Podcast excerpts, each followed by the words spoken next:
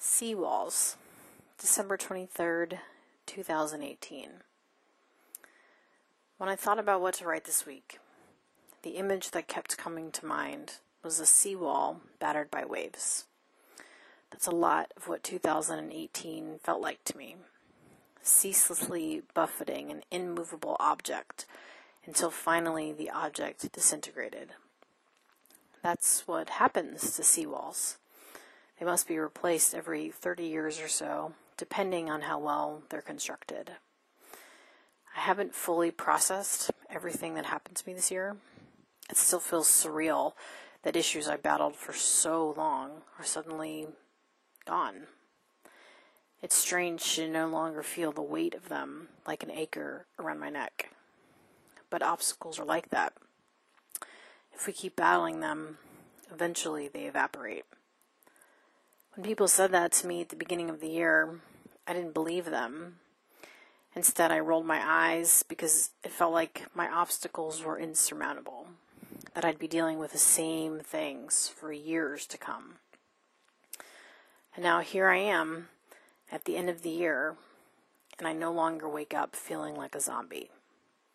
That probably doesn't sound like a big obstacle. Just go to sleep at a decent hour, right? Except as I wrote in Minor Miracles, sleep wasn't so easy. I consulted Eastern and Western medicine seeking help for sleep, and it wasn't until late August I found out I have upper airway resistance syndrome. I spent seven solid years with brain fog, low energy, and dread about going to bed. Now, the brain fog is gone, my energy levels are steadily increasing, and going to bed doesn't fill me with as much trepidation. The obstacle I thought I'd be dealing with until I died is suddenly gone. I can imagine my spiritual teacher giving me a knowing smile. He is a Pollyanna type and says difficulties can never be greater than our capacity to overcome them, and that we'll overcome all obstacles. He doesn't allow for any possibility of defeat, even if it takes lifetimes. When I consider a seawall, I wonder if perhaps his view is more realistic. There's no way a seawall can withstand the constant pressure from the sea, the wear and tear of salt, sand, and sun. There are too many elements at play. Maybe we human beings are like that.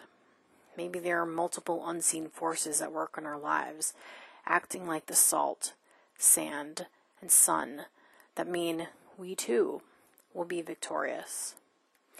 I don't want to make it seem like overcoming obstacles is easy because it's not. But this year has given me new appreciation and a new understanding for scaling them. When we do the slow and steady work, Eventually, the obstacle must collapse.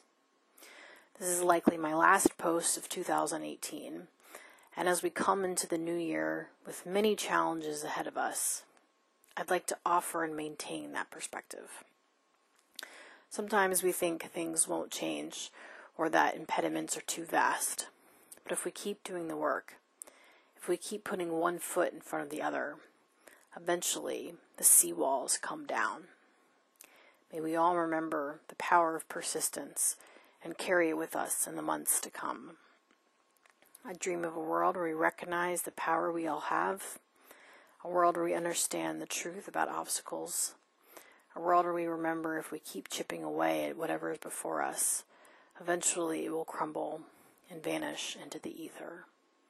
Another world is not only possible, it's probable.